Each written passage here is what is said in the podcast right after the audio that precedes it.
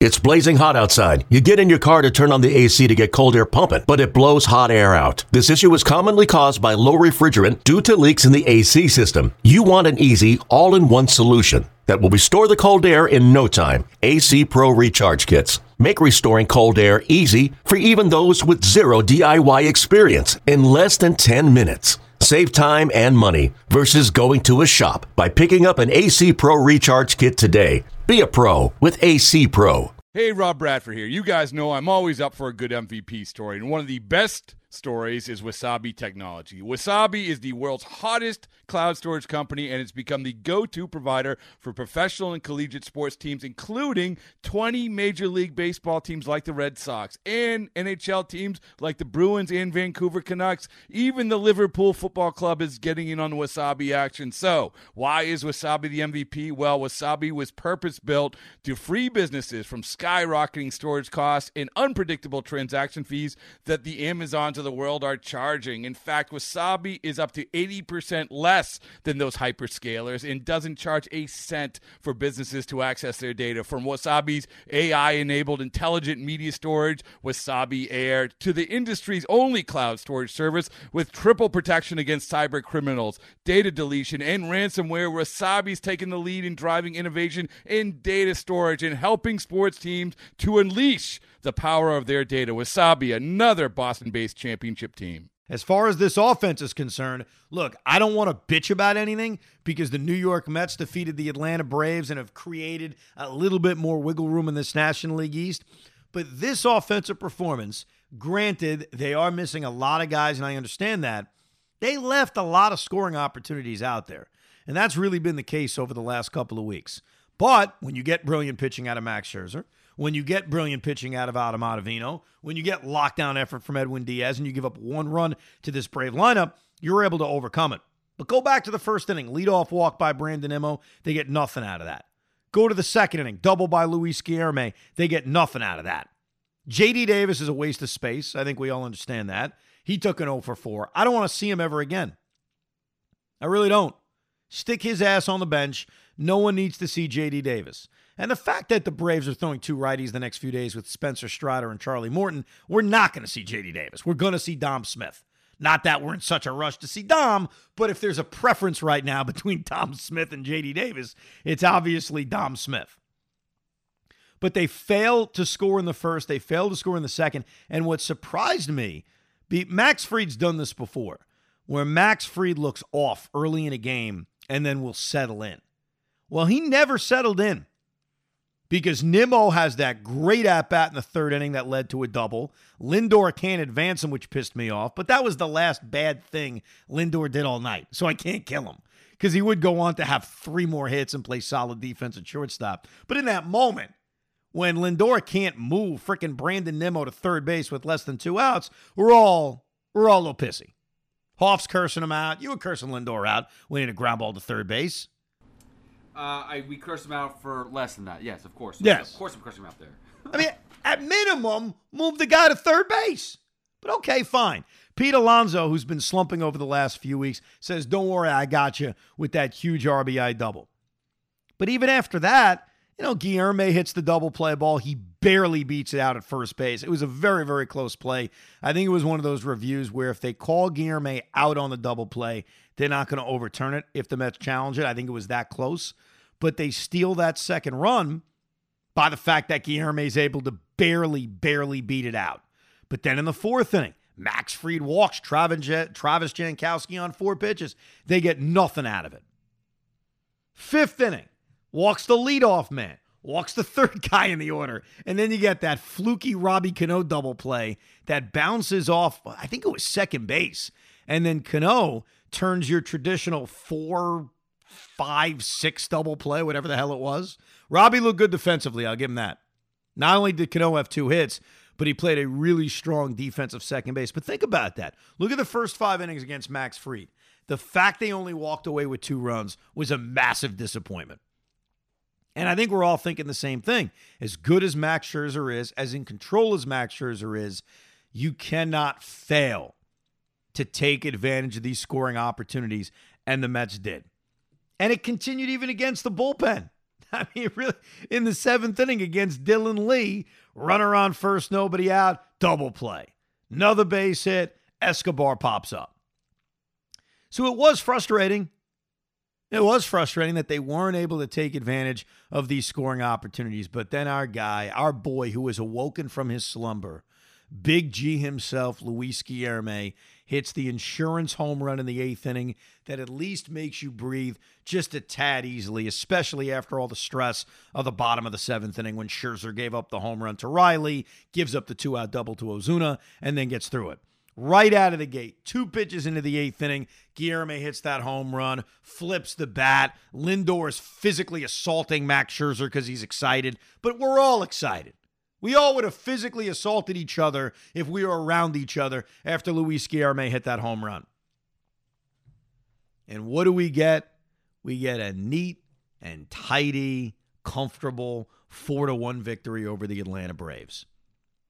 I don't want to say it's a game they had to have because as we talked about, you could get swept in this series. It wasn't going to end the Mets season. It was going to end our brain cells for a few days. That's for sure.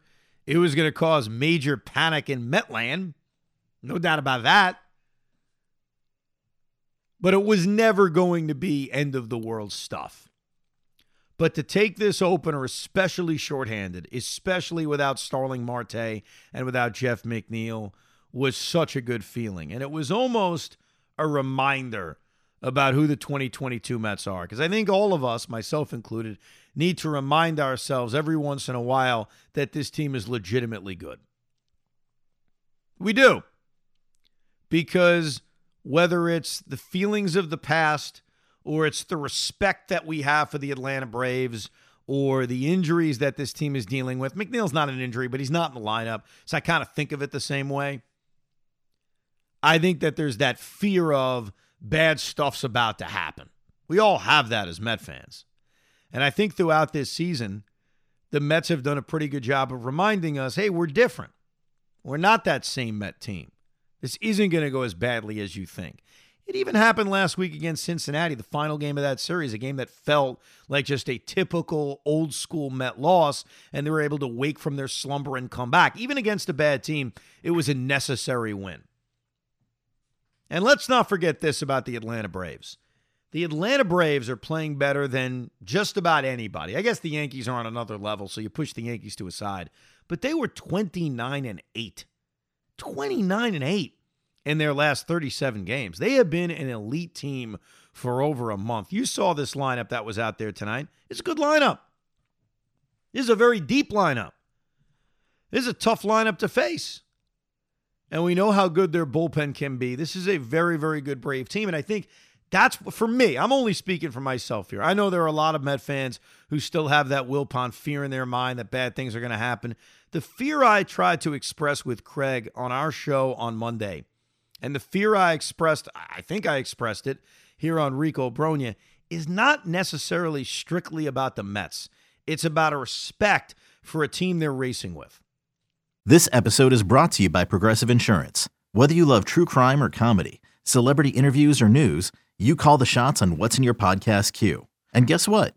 Now you can call them on your auto insurance too with the Name Your Price tool from Progressive. It works just the way it sounds.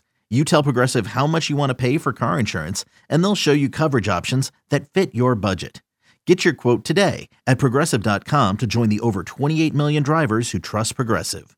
Progressive Casualty Insurance Company and Affiliates. Price and coverage match limited by state law.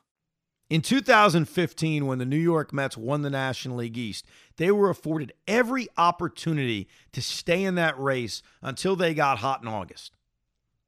That team wouldn't have that shot this year. They wouldn't. In 2006, when the Mets had a runaway in the National League East, yes, they were very good, but what helped is that no one was there to challenge them. It's a part of why they had a runaway in 2006. Well, do the math. Look back at that 06 team. Would they be in a pennant race with this Brave team? Yes. They, there would be no runaway.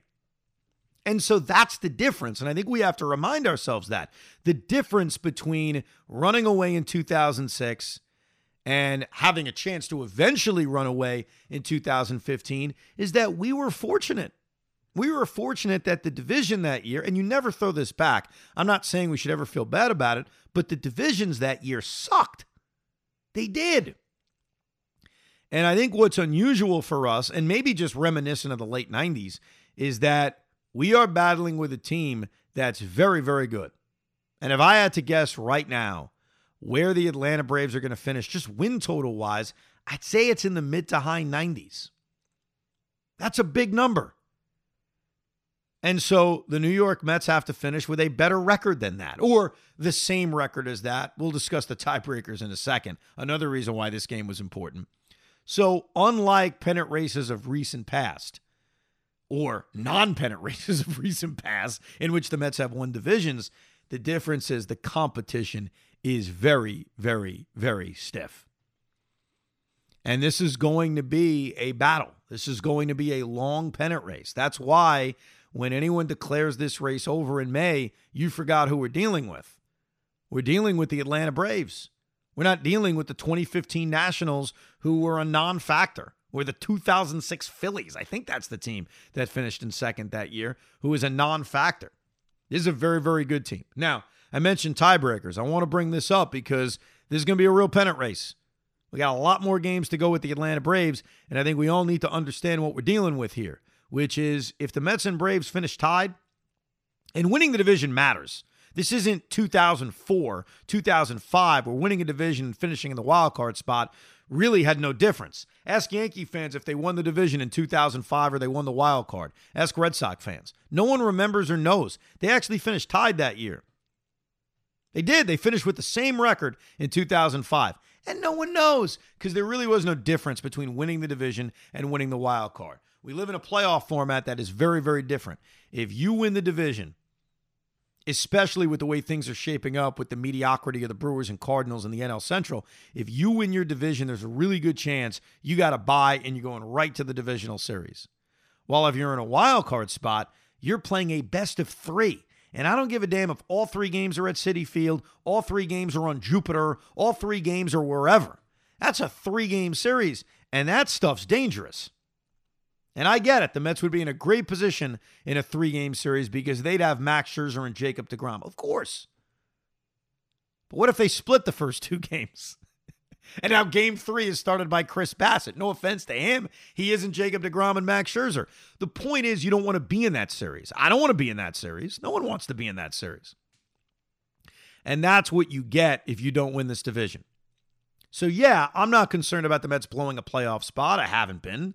I'm not concerned that they're going to miss the playoffs. I'm concerned that they're not going to win the division, and winning the division matters. I guess that's a compliment to this playoff format. I've always thought it was important to make the divisions important, and they are. So, if the Mets and Braves finish tied, there ain't no tiebreaker. It's head to head. Right now, the New York Mets lead the season series three games to two. Long way to go. But that's another reason why these games matter. If you can win this season series, you at least assure that you can win this division if in, even if you finish with the exact same record. That crap matters. It all matters. Every game is going to matter over the course of the next 14 games that these two teams play against each other.